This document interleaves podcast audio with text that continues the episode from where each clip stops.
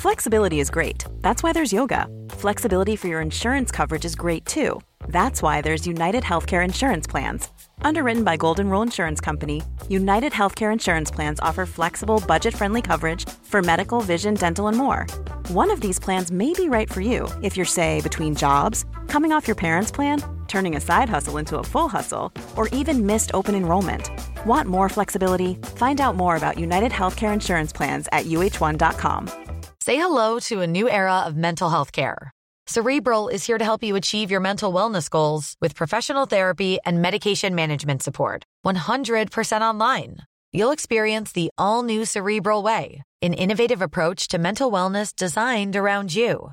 You'll get a personalized treatment plan from a therapist, prescriber, or both in a safe and judgment free space. Your cerebral therapist or prescriber will outline a customized plan with clear milestones along the way so you can get to feeling your best. With Cerebral, you're not alone in your mental health journey. We're here to empower you to live a fulfilling life. So take that first step towards a brighter future and sign up today at cerebral.com slash podcast and use code ACasts to get 15% off your first month. Offer only valid on monthly plans. Other exclusions may apply. Offer ends July 31st, 2024. See site for details.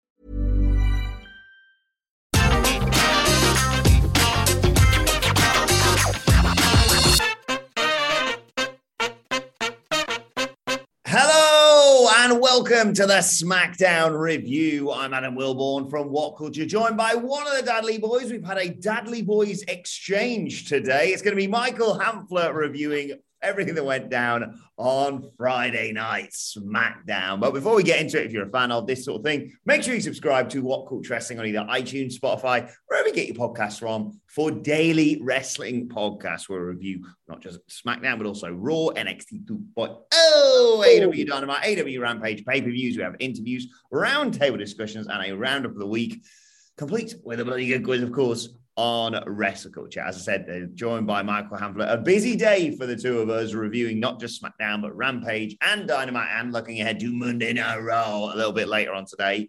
Michael Sidgwick, rather busy on his project, let's just say. But Hamflett, I feel like this was a show of two halves, let's just say. Yeah, there's a lot I want to talk about on this review, uh, but we do them chronologically, so not yet. like I, just, I, almost want to do our five star review skip to the last segment so we can we can get to the point. Um, because I like it cannot.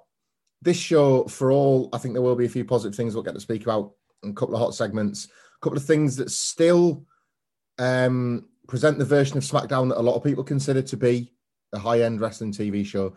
There are those peppered throughout this, but this is defined and I'm not just talking about this week, this review, years will we'll be talking about this. This episode was defined by that closing segment, and I like will not even tee it up because people know what we're referring to if they're listening to this.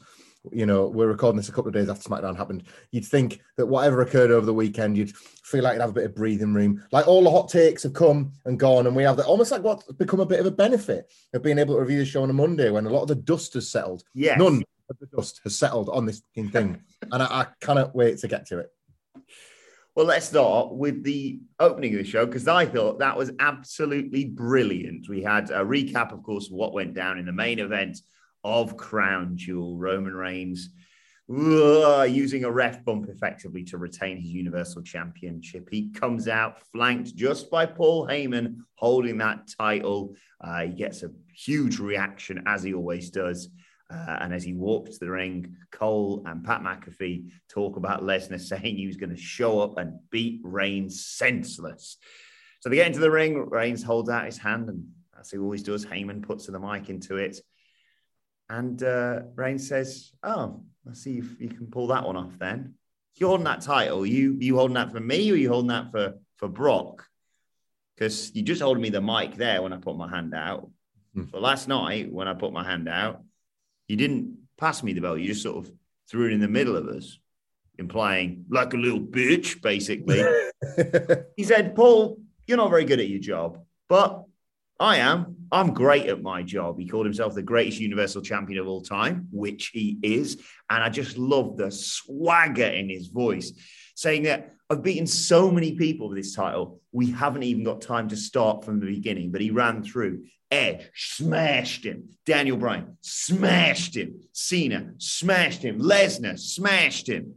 And then he got uh, uh, Heyman to read out Lesnar's tweet and said he's tweeting now. I must have kicked his ass so bad he's finally decided to get on the Twitter sphere effectively. Uh, and he says, I'm not scared. Let's, you know, he wants to say all these big words. Come on, then, let's have a fight right now. Come out and face me. And then he claimed that Lesnar was the scared one. He said, I'm not going anywhere. I'm the Universal Champion. I do what I want, and I will wait here all night if I have to to fight Brock Lesnar. They go to commercial. When they come back, Reigns is still still in there talking, talking about Lesnar being a no-show, despite these big, you know, he can talk the talk, but he can't walk the walk. As a "We want Lesnar" chant, and you know, Reigns has finally decided he's waited long enough. Thanks, everyone. I've come. I've fulfilled my contractual obligations. I'm off. Boom. Lesnar's music hit. The roof comes off the goddamn place. Brock Lesnar storms down to the ring. Reigns tries to belt shot him, but he ducks underneath. Lesnar just starts battering him, sends him to the outside, uh, hoists him into the steps. There's a, a wonderful meeting of the minds, a, a look across a crowded room uh, between Brock Lesnar and Paul Heyman. Uh, he hits Reigns with the steps. He clears the announce table, picks him up. He's going to F5 him, but the Usos have run out and uh, save Reigns from that horrific future of his. Instead, uh, it's the Usos who get the crap kicked out of him by Brock Lesnar.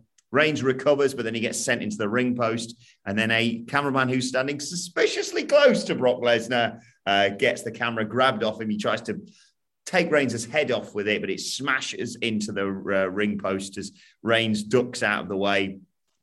Reigns is hightailing it, tail between his legs, sort of thing. And uh, Lesnar's snapped. He's attacking officials, he's attacking referees. Postman Pearce sends out off the Goober locker room to try and stop them, and the likes of Garza and Carrillo get laid out. Uh, but the rest of them thankfully manage to calm him down, or he just decides to stop murdering people. And uh, Lesnar stands in the ring with the Universal Championship as Reigns scuttles away with the Usos and the Paul and Paul Heyman in tow. Before we talk about the fallout from this, which immediately came afterwards, perfect. I thought this.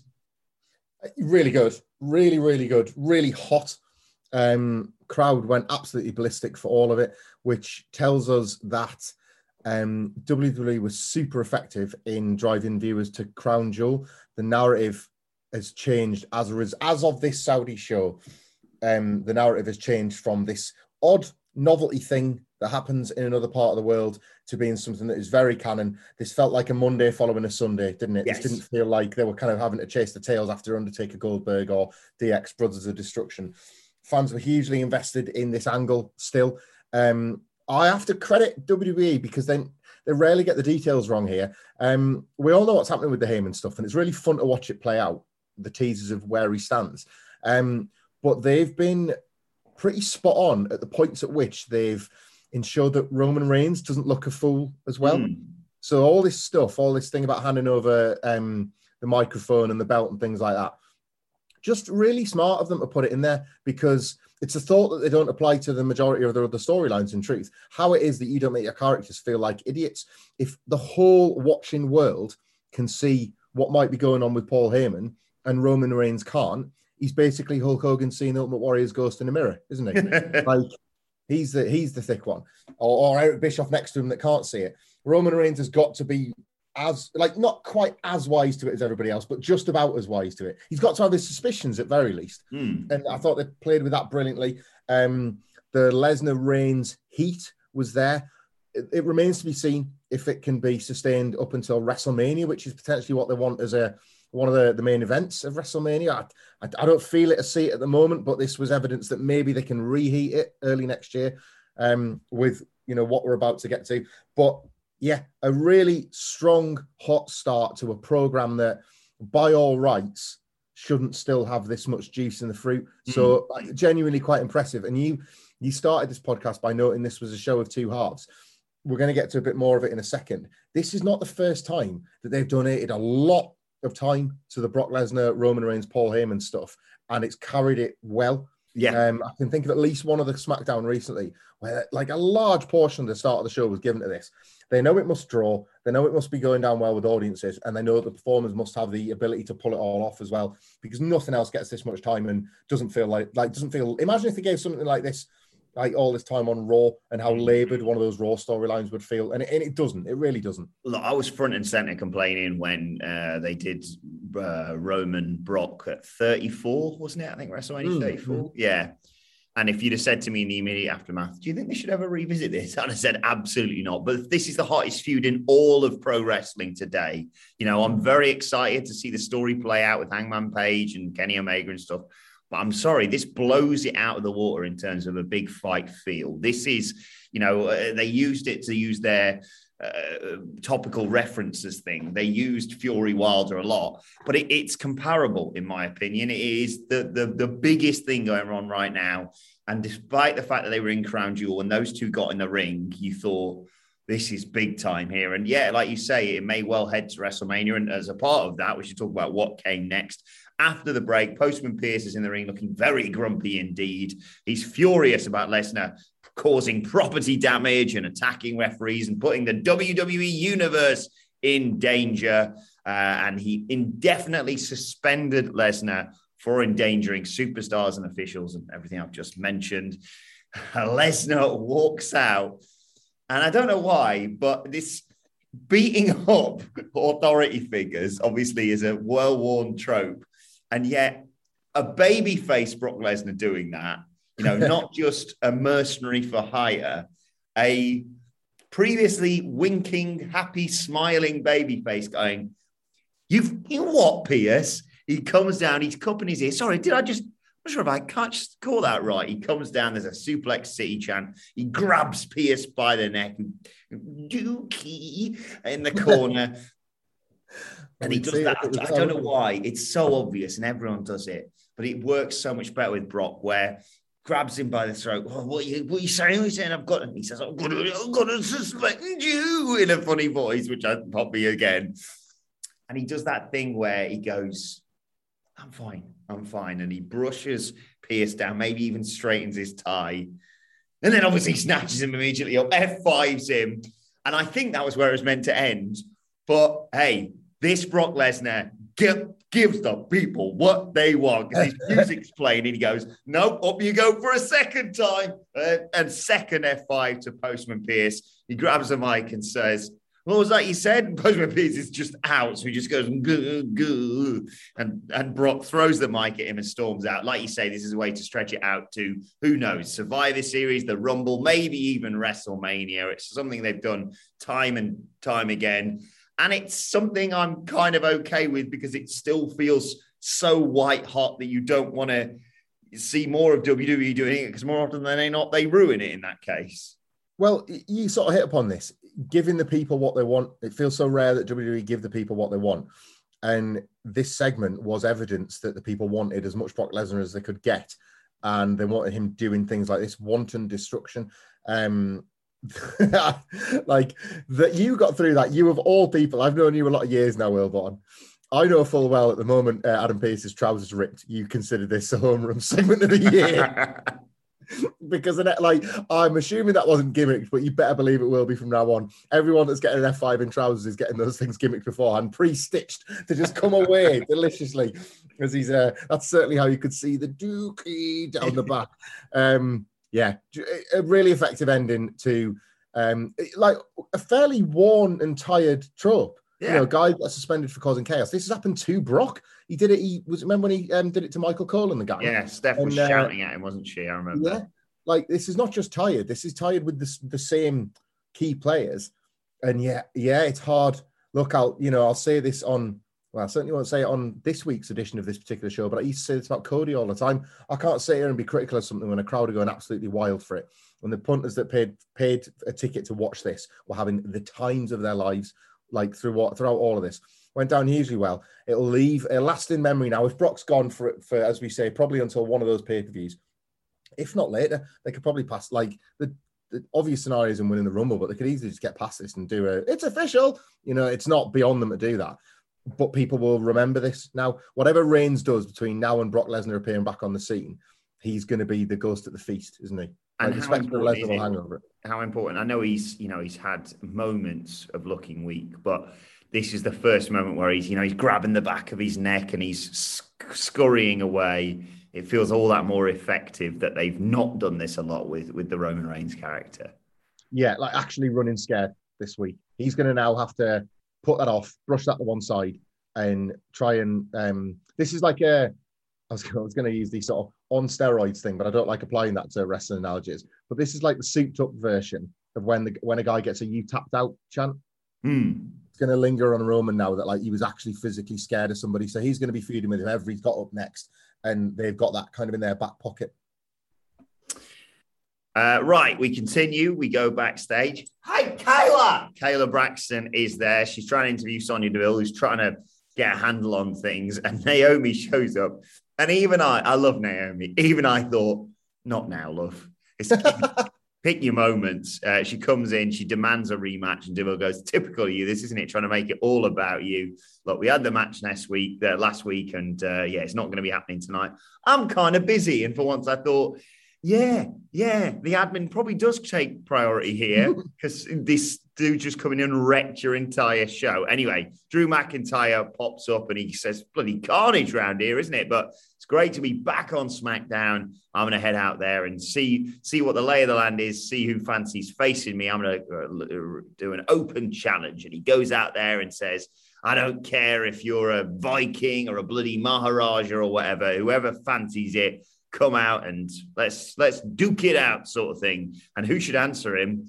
But uh, Sami Zayn, of all people, who's got a new theme. It doesn't change the fact that they only view him in one way, and I can't wait till Sami Zayn can go do good stuff in AEW, if I'm perfectly honest. Anyway, uh, but Sami is brilliant. He gives his all, whatever he's given.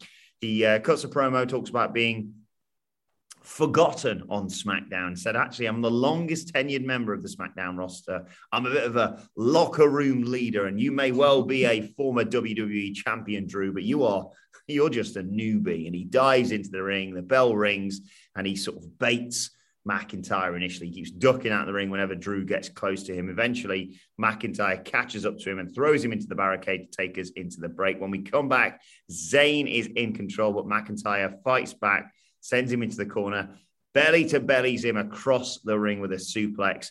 Hits a neck breaker, sets up for a claymore, but Zayn rolls out the ring and hangs McIntyre up on the top rope. Zayn goes for the blue thunder bomb yeah, McIntyre's like 285 pounds. That's not going to happen. McIntyre, Glasgow kisses him, but as he goes to take out Zayn, he uh, nails the ring post instead, the old magnetic ring post trick. Zayn sends him into another one, sets up across the ring for the Helluva Kick, does the Claymore countdown, and in a way, he was correct because he runs straight into a Claymore from Drew McIntyre. One, two, three.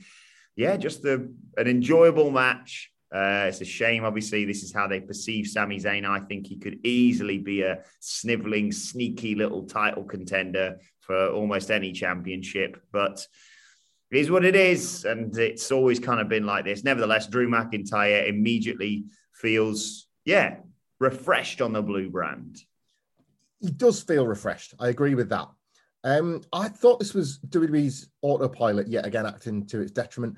Mm-hmm. It's very. Um, we'll just briefly touch on Sami Zayn because he was excellent here, and um, this was a good match made better by Zayn's histrionics, by things like the countdown to the Claymore at the end that, as you say, like proved to be accurate, even if it was at his expense. Um, and nothing will matter next week in terms of whatever Sami Zayn gets up to next. This loss won't particularly register. He's tremendous in this role. He's Teflon at this point. It's Yeah. a great space to be in in WWE when you Teflon to anything they throw at you. Um, he'll be positioned as an ultimate utility man and we'll get to have some fun with it. It's Drew McIntyre that I, I would maybe have a slight bit of concern for. Refreshed is a good choice of words because it was um, away from um, the drudgery. uh, They're written by the same people, and it's only really the ropes that are different colors fun, fundamentally. But it did feel like he was spinning his wheels on Raw for quite a while, and he's away from the drudgery of that.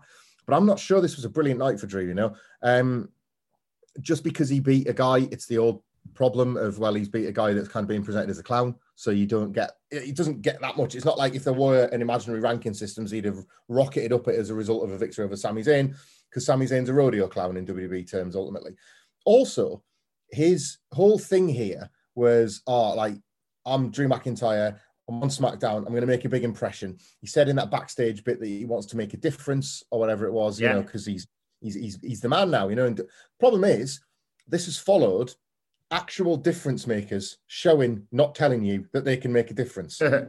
Brock Lesnar, difference maker. Roman Reigns, difference maker. This storyline, you just called it the best in wrestling, difference maker. Like all of that has just happened. And now here comes Drew McIntyre almost playing that rather than being it. The generous take is perhaps that you put one thing next to another as if to show that maybe that's what's next for Roman mm-hmm. or Drew very much wants to be near the business end of things on SmackDown. But I just thought he was doomed a little bit by uh, by the comparison slightly. If anything, he kind of I, I, felt a little bit like it relegated him more than positioned him where they imagined something like this would. If you place this on a really dull episode and it's like SmackDown needs Drew McIntyre, thank goodness we've got this brand new star, great. But it's like now we've just seen the hottest thing they've got going, and he, he sort of I don't know. Angela's blade felt a little dulled to me as a result of, of where this was positioned. No, I think that's fair. Although I did get a glimpse of the old Drew, the Drew we saw on that road to winning the Royal Rumble and becoming world champion. Just a glimpse, just as we went into the break when he sent Sami Zayn to the barricade and he turned around and said, Oh, I'm going to enjoy this. And I thought that, that right there is what we need. More of that sort of thing. But yeah, I think it's fair what you said about Drew as well there. We continue with the coronation of King Xavier Woods I'm, I'm, I'm, for once, I was so glad WWE didn't WWE this and have an interruption. I just wanted something nice, yeah. nice palate cleanser for my uh, WWE experience. Kofi Kingston comes out. He gives the big introduction to his king, Xavier. Out he comes. He celebrates with the fans. He celebrates with a kid who's got a King Wood sign. Uh, and yeah, uh, they thought they worked so well together. You know, it's just two mates celebrating the lifelong achievement of one another. Um, Kingston introduces the the cloak that will shield him from from everything that may come his way, the scepter, and of course the crown to finish things off. Um, there's a "You deserve it" chant, quite rightly for Woods. Uh, and Kingston proclaims Woods as the king. Huge pappy. thanks the fans. He promises Woods this is that his reign will be fun but fair.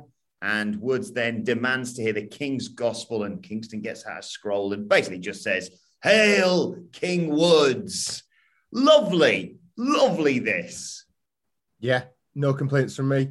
Um, we talked on the preview about them having to try and babyface this king gimmick. We know I know like Nakamura was the last one to have it, but they didn't really do anything with it apart from just him looking really stylish. Mm. Um, Woods was obviously going to embrace what it was to be a king in WWE, and from what I got here was either that he's gonna, I don't know, defend this maybe. Like it's going to suddenly be a bit of a secondary title. It's a position he's going to take so seriously that he's going to offer it up sometimes. So that might add stakes to some mid card matches. But if they've got the interest in this character beyond one gag, beyond one visual. And you would like to think Woods being the king would keep their interest fairly high. People like the New Day, there's always creative investment. I'd like to think this is actually something different for the New Day to do for a while. You know, him and Kofi not necessarily going for tag belts, but working singles programs around Woods trying to be a good man, trying to wear this crown and cape and hold a scepter and not look like an arsehole. that's the task. That's the task that Xavier Woods has given himself, but it seems like one that he's bang game for. And him and Kofi Kingston sort of mixing it up in single stuff in the mid card instead of what you would have imagined, which would be racing straight back to get the tag belts. Look, I'll have a New Day Usos match whenever you want, mm. but just creatively, there did come a point where that just wasn't particularly that satisfying anymore as a viewer. So this gave me hope that I mean, look, it's probably going to end up being Baron Corbin, isn't it? As a as a first feud, oh. as a heel. Woods is going to show him how how to be the king, how to do it properly. But I just like the idea of Woods's real life generosity of spirit being extended onto television. I mean, nice. Like WWE needs to do so many more nice things than they do. This is not a nice show with many nice people, and this segment felt like an opportunity to address that. No, exactly. Uh, we get a little vignette of Becky Lynch teasing this championship exchange later. She says she's never given up a title before. Maybe she'll leave us Becky two belts tonight, and we get a little video promoting the debut of Xia but with no thousand year old dragon lady. What's going on, Hamflett? I mean, how's she gonna like? How do we know what her skill set is without knowing that she's been trained by somebody that's been around what four score and however many years it is? It's can we talk? Can we just bundle them together? I know there's a, a bit of a bigger one coming later on. Um, I'm not sure what I thought of the the way that they kind of like right like Li, Ridge Holland, a few others, just all of these new people here um, rattled off one after another after another to do what felt to me a little bit like, you know, on um, the X Factor or Britain's Got Talent, where before yes. before they've gone into the audition, the camera sits with them and you get to play that guessing game of knowing whether or not these people are going to be a total clown or if the judges are going to have to do their um, shocked faces because oh, I didn't think um, that this person could have this voice because I'm a classist, is, is what they're really saying. But they're just uh, you, you came in here, Susan Boyle, with your with your not looking like a singer, and poof, you could sing. I don't know what I made of all of it. Like my favorite one of these, by the way, this is, this is a total diversion. But you know, like there was a bad, bad period for like slow the music down, serious story, or you know, like a family member passed away, and this family member always told me I could sing, like loads of gravitas and stuff like that.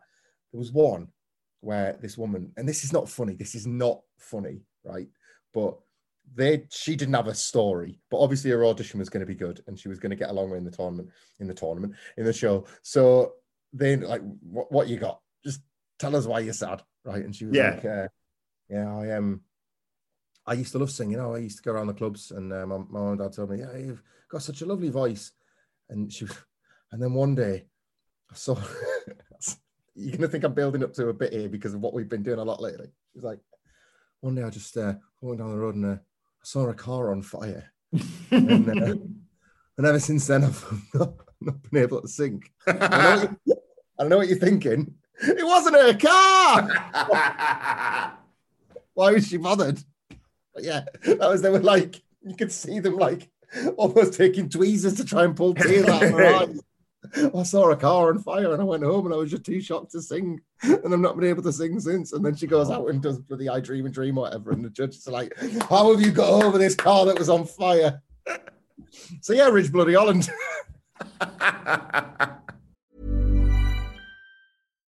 Do you love anime, gaming, movies, and discovering how your favorite pop culture affects everything you do? Then join us on Crunchyroll Presents The Anime Effect. I'm Nick Friedman. I'm Lee Alec Murray. And I'm Leah President. Every week, you can listen in while we break down the latest pop culture news and dish on what new releases we can't get enough of. Whether you love movies, I'm going to tell you all about the uh, hopeful 4K re release of Tron Legacy that happens. I'm right there with you. Or music. The music in this show yeah. is absolutely yeah. incredible. Or anime. Yeah, and under this sure. mask is another mask. you can discover your new favorites right here on The Anime Effect. Listen every Friday wherever you get your podcast and watch full video episodes on Crunchyroll or on the Crunchyroll YouTube channel.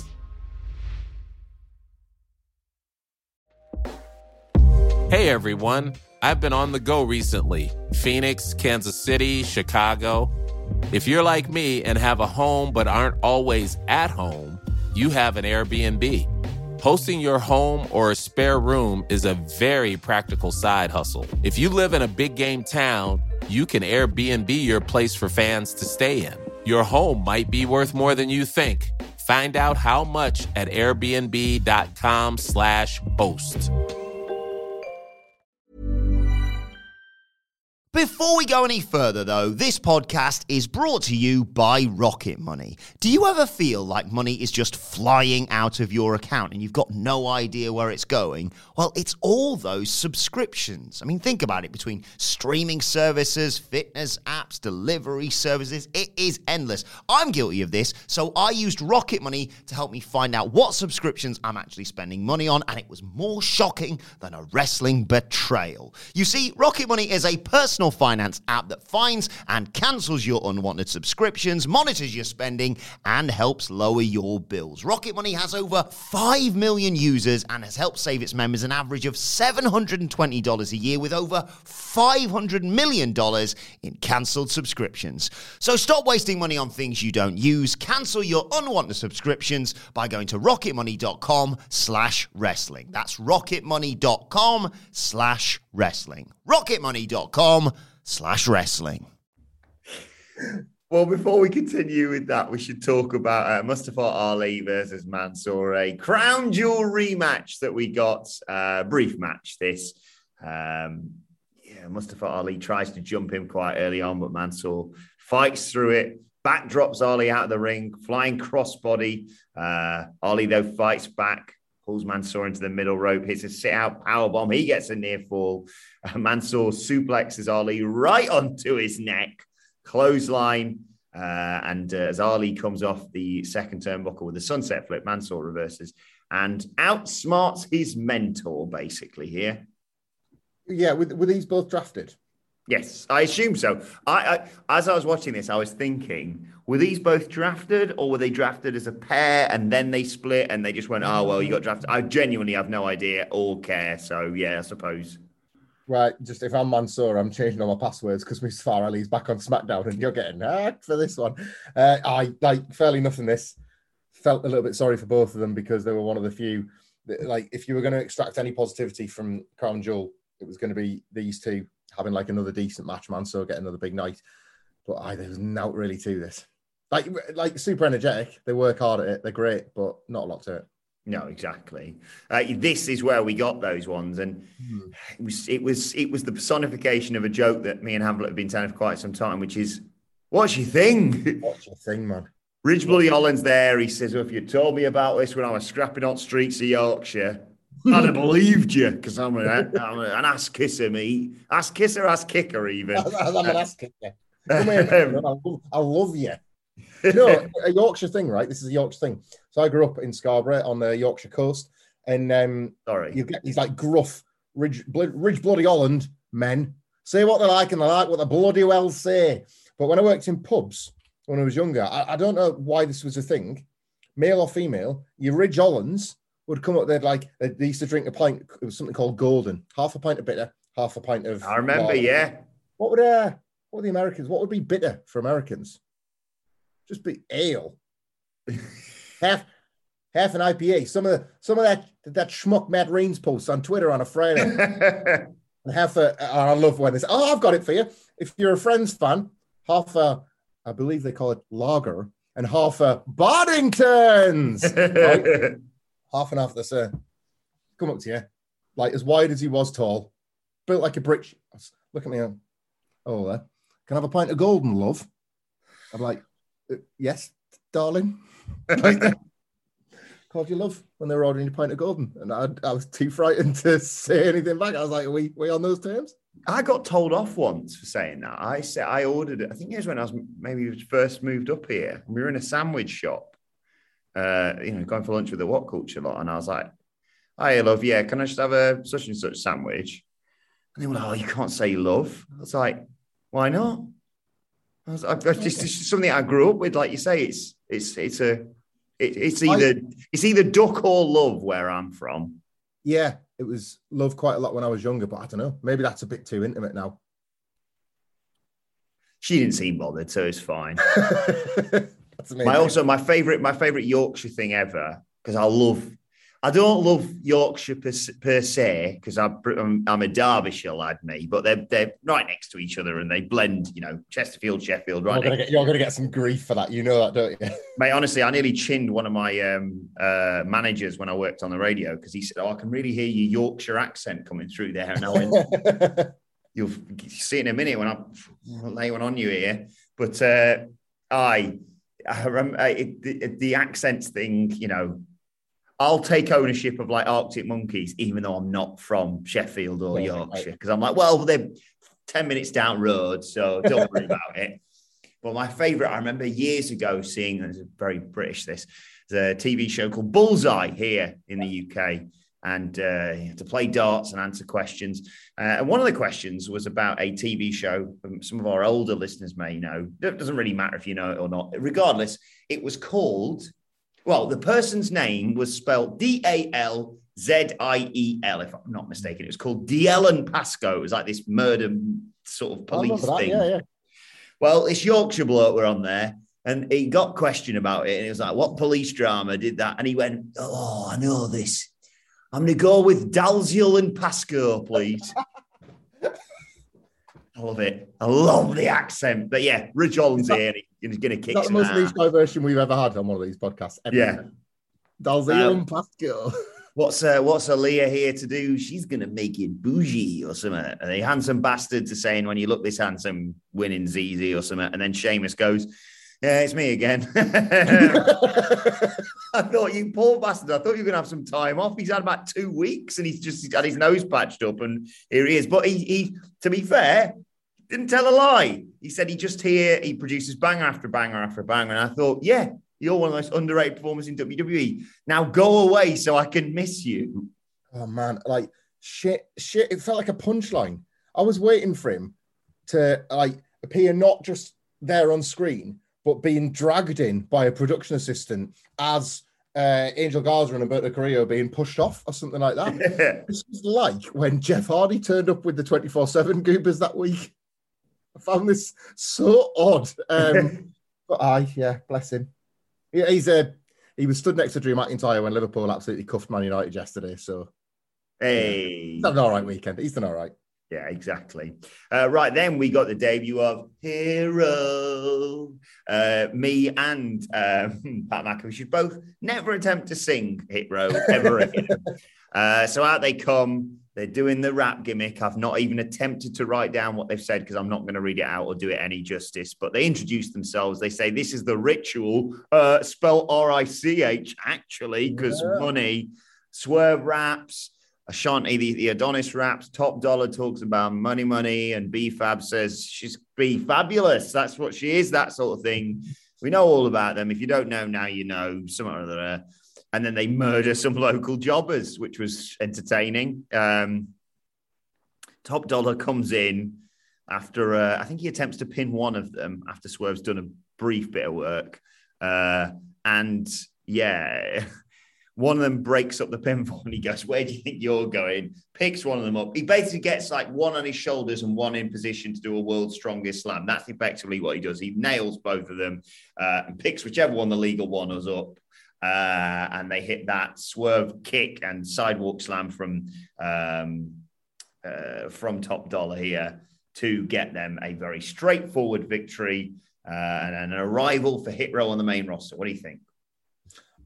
Uh, effective actually. Like I, I didn't love the match particularly because there wasn't that much to love, like a minute long. But you have to remember, um, you know, you have to apply the right context to this. NXT 2.0 or the prior version of it where Hit Row got over immediately, to be fair to them, and an act kind of out of nowhere in the old NXT didn't get launched in the way that they do now, where you just people just appear because we've willed them into existence on a podcast, seemingly. Um, Hit Row were one of those. Just one week Swerve had mates, the next week they were this fully formed gang that he just not mentioned for all these years, you know, and it was just fine. It was absolutely fine.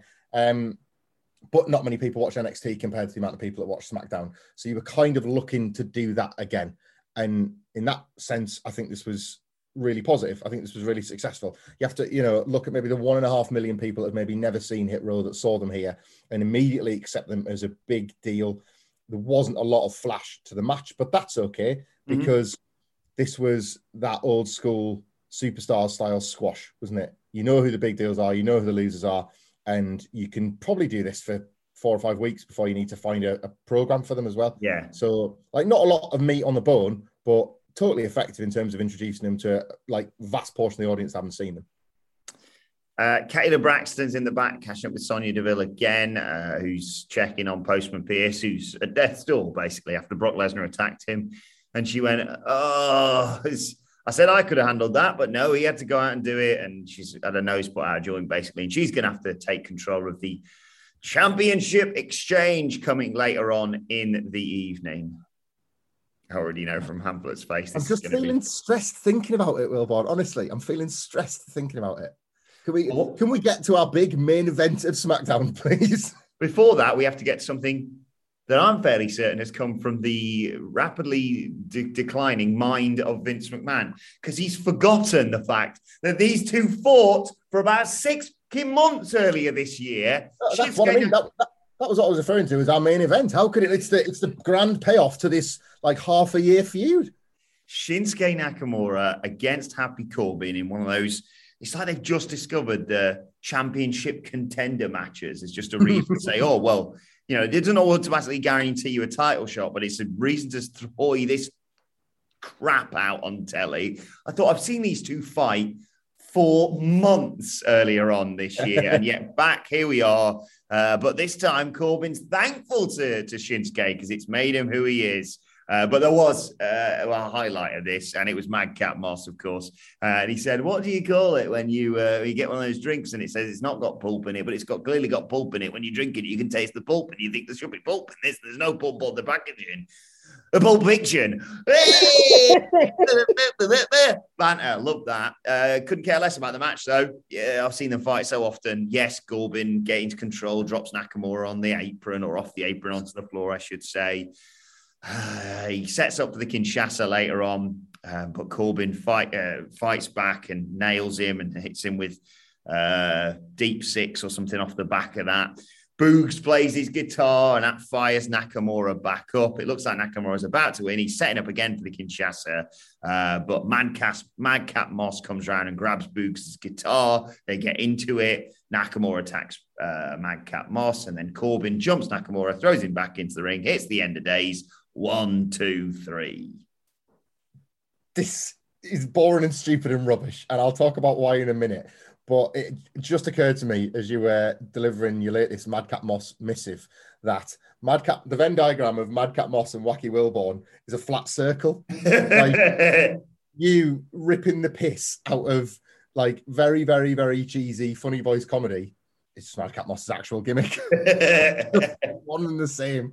Um, we'd have no problem with this, of course, if it was on 2.0. It's funny how that's established such an in-universe set of rules that he would fit just fine oh, there. Yeah. He'd be positioned, wouldn't he, in front of one of those um, mid-90s New York brick wall stand-up clubs. and you hear like the laughter of an audience that you can't see. And then after six weeks, the reveal would be there's just one person in the crowd and it's Baron Corbin. Yes. Like, loving all the gags. That would be how Madcap Moss would completely work on 2.0, but not here. Um, so this was a really boring, very, very WWE style match.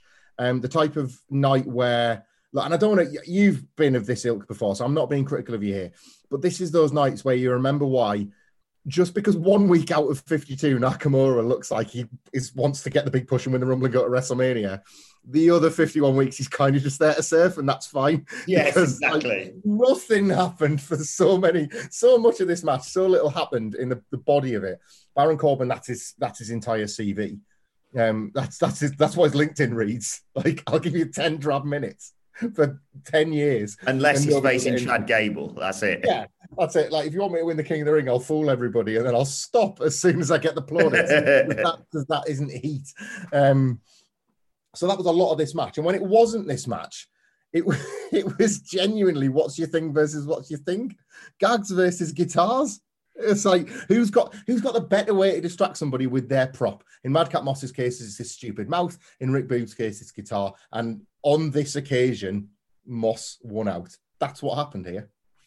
Yeah, there's going to be guitar-based jokes coming your way. Maybe that we'll do that on the preview this week. Mm-hmm. I'll try and guess what Madcap Moss's joke's going to be. Yeah, or rhymes.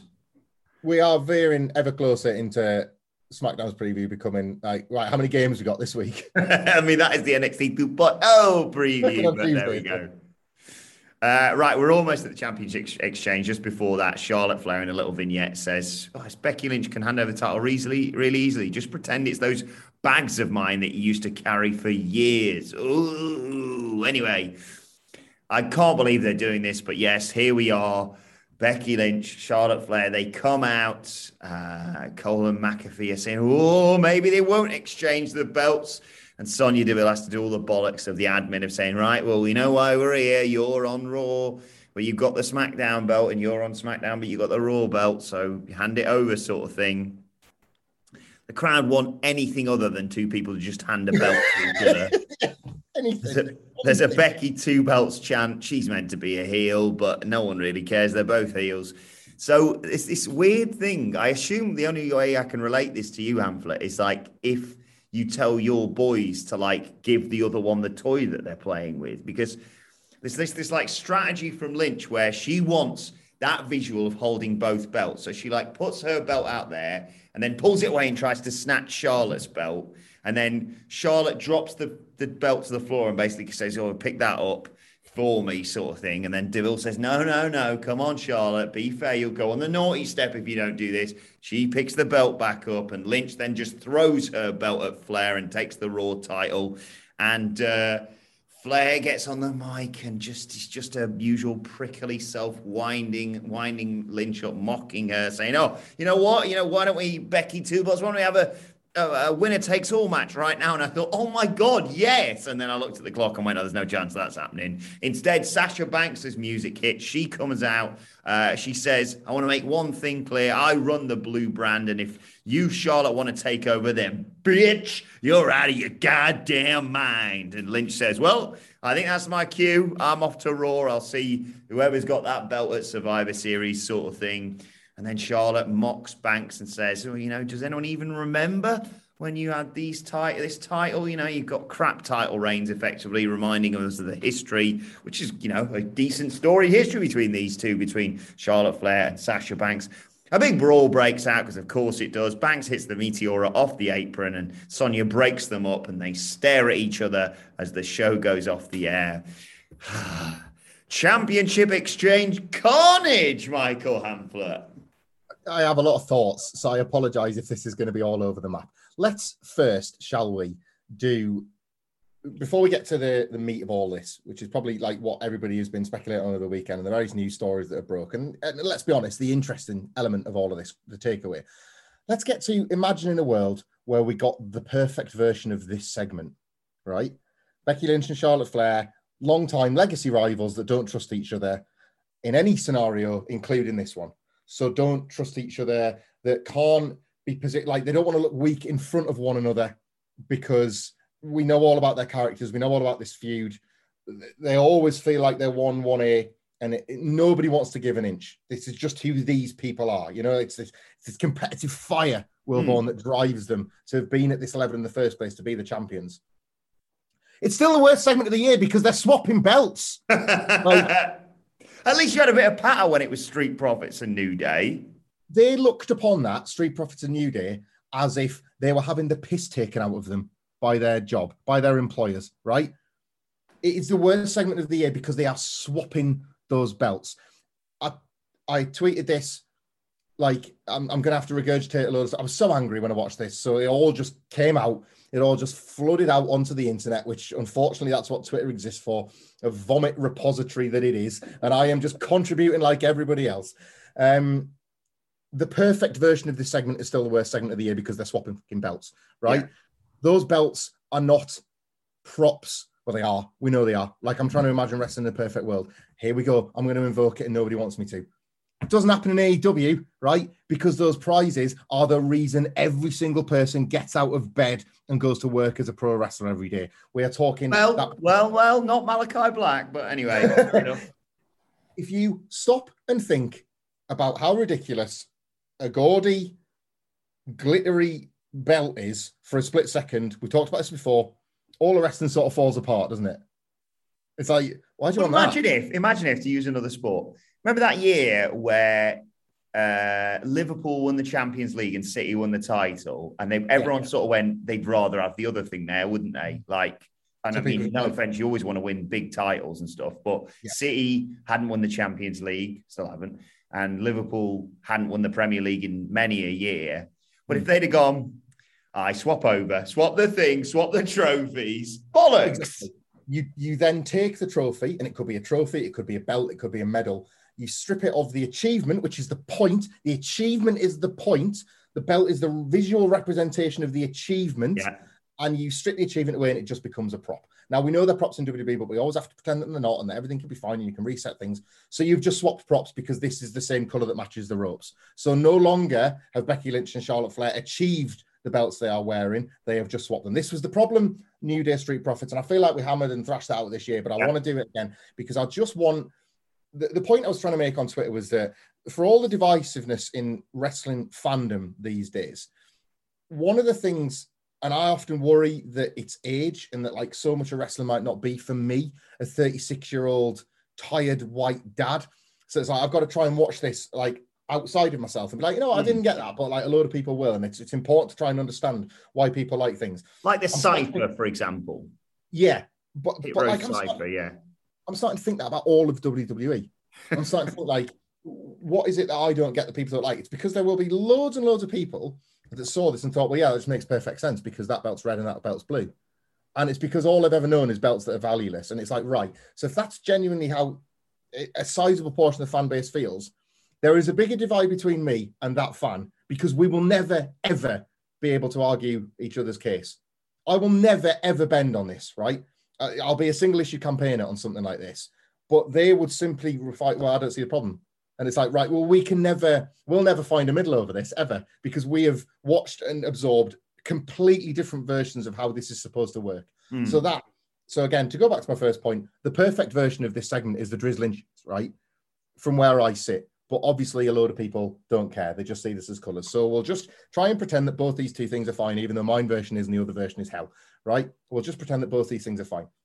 Now, let's get on to the execution of this segment over the weekend, because we have to talk about the news that relates to this, don't we? Mm-hmm. We have to yeah. talk about the fact that whatever was supposed to go on here didn't go on as planned, and that Becky Lynch and Charlotte Flair found themselves at various different levels having to go into business for themselves. Charlotte Flair, in particular, drawing the ire of Becky Lynch, which is very visible when you watch it, drawing the ire apparently of Becky Lynch backstage, where there was heated words exchanges, and then since news has broken that various sources from the women's locker room have said that this is in keeping with the heat that Charlotte Flair currently has around herself, mm-hmm. that she deemed as being selfish, and Becky Lynch was praised by these same, you know, like unnamed women for going out there and like not rising to it. I guess she's seen as this great figure in the locker room, and Charlotte Flair isn't. This is all very reminiscent of a time that seems long ago when wrestlers actually used to fight for themselves because I understand that now the narrative is going to shift to Charlotte Flair is this or Charlotte Flair is that. If I'm Charlotte Flair, I'm not tolerating that, right? If you're going to present me as the queen, if you're going to present me as the best of the best, and Becky Lynch the same, the man, like big time Bex, all this sort of stuff, and you are given this utter, utter tripe, this mm. nonsense, this snake oil to try and go and sell people, I'd want to hijack it too. I'd want to question it too. There was a time in the grey past where you would hear a story about Shawn Michaels or somebody politicking backstage, and the debate online would be, I don't think he should be fighting that. I think that's politically nasty. I think that's unfair. He's burying him, whatever. Or the fans would be thinking, no, that's like he was right to fight for that. He was right to sort of he stand up for his character, basically. Mm, yeah. Anybody that fights for their character in WWE on any issue is right because the creative is putrid. right? I don't care what your fighting for, what your complaint is, I'm backing you. You're right. Because this company has proven over and over again that it cannot be trusted with people's livelihoods. Do you remember during Retribution, how we'd have a big old laugh and then we'd have to take a pause and be like, hang on, these are people's jobs and they might never recover from this. You know, like, what, what does that mean? I'm not going to fight. It's Tiger King, isn't it? I might not financially recover from this. Yeah. Like, Dominik Dijakovic probably wakes up and says that to himself every day because of what happened in Retribution. Like, these people are in charge of these guys and girls' live, livelihoods and they send them out to do this, something that could have a direct impact on their livelihood because they look like complete chumps. So I'm not putting any of this on Charlotte Flair and Becky Lynch because yes, wrestling is a is a mutual trust thing, and you need to trust the person out there, not just for a segment, but if she's going to do that in a segment, what's she going to do when my body's on the line? That mm. sort of thing. I understand all of that, but I would just be sick to death of being sent out there to perform this nonsense, this utter nonsense. Becky Lynch and Charlotte Flair. Charlotte Flair's born into the business. Becky Lynch came off the Indies. They understand this prize versus prop mentality.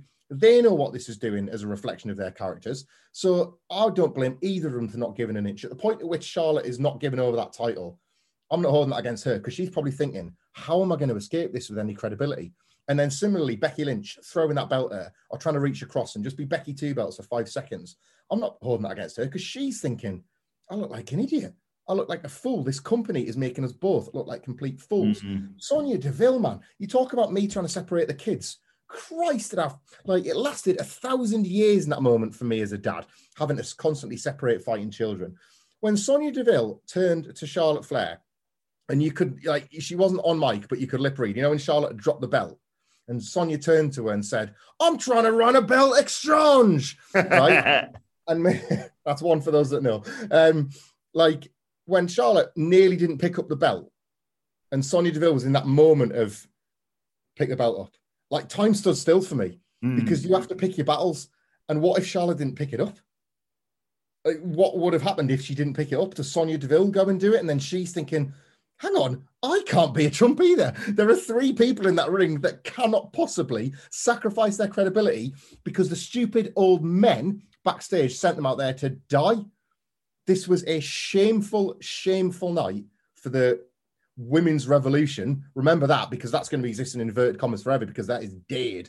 The uh, say what you will about AEW's women's division, but they're about to run a tournament at basically the best possible time, following the back of the Queen's Crown thing. This like laudable exhibition, and just to finally, and again, I apologize for anybody that follows me on Twitter because I feel like I'm repeating it. Just to repeat one last thing, we were itching for Serena Deeb to return, weren't we, from injury? Every day she was off, it was like my God, I hope she's better soon. I miss her. I want her back in the mix. Critical of the AEW women's division that we are every single week. Yeah. We looked at that mix and we thought, I want to put Serena Deeb back in it. It's good enough that I want to see what she can do in that division. I watched this thinking, whenever you come back date is Bailey, take another month. I don't want you anywhere near this. This is toxic, it, it, literally toxic. It's a sewer. It's a fucking sewer. A belt exchange is an unacceptable segment. This particular version of it is probably as bad as it could have got. I genuinely worry that people think I'm overstating my case here. The worst segment of the year, an all timer for me personally, worst ever. And honestly, if you don't think of it that way, then frankly, if you don't see it that way, then I think there needs to be some sort of um, I'm trying to think of like a, a Jericho synonym, a synonym for this, but mm. like uh, like a dinner debonair of the fans that think this is okay versus the fans that think this is wholly unacceptable because we need to find a way to meet in the middle. You are watching two different wrestling shows if you think this is fine. I uh, thankfully wasn't on social media over the weekend. Uh, I had some friends up, and their kids kept me more than busy. T- tell you what, kids are a handful. uh, newsflash, everyone. But uh, I, uh, yeah, I, I, go on. I watched both shows. I watched this and, and Rampage and Dynamite actually uh, on on Sunday night, and uh, yeah, subsequently, I see this morning as I'm catching up, Bryan Alvarez. I love Bryan Alvarez, but him having to fight with people who genuinely thought a decent counterbalance or counter argument, people going, why the f- they doing a bloody belt exchange is, come on, we had to do this because, you know, Becky has got the wrong belt and she's here now, and Charlotte's got the wrong belt and she's here now. So fucking work. And even if it isn't, even if, they, if even if for some reason it's a complete roulette and a complete, you know, random draw, and they go, oh, okay, now we've put the wrong people on the wrong shows. You had two title matches in the last seven days to correct this problem, and you didn't do it. So you're an idiot, and you've tried to sell this show on the intrigue of two people swapping belts in the main event. You deserve everything you get from this WWE. And you know, could we have showered that opening half an hour in any more praise? Yeah. But if you're ever if you're ever tasked with sort of um, do you remember the post Crown Jewel SmackDown? Oh, uh, give us a reminder. Give us a reminder. Oh, it was the belt exchange episode. Oh, I want the worst ever then. like, that's that's the likelihood of where people go versus like if anything, what it'll be is that was the same show as the Roman Brock stuff. Mm. kidding? Same night, I same night. WWE's schizophrenia at its absolute worst. Well, let us know your thoughts on SmackDown on Twitter at What Culture WWE. Well, actually, you can follow both of us. You can follow Michael Hamflett at Michael Hamflett.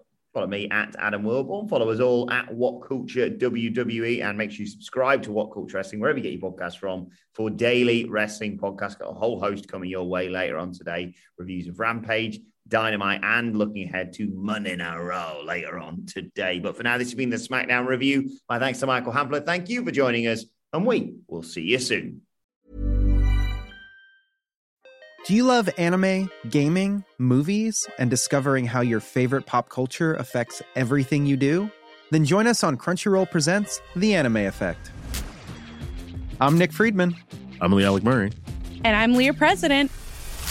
Every week, you can listen in while we break down the latest pop culture news and dish on what new releases we can't get enough of. Whether you love movies, I'm going to tell you all about the uh, hopeful 4K re release of Tron Legacy that happens. I'm right there with you. Or music.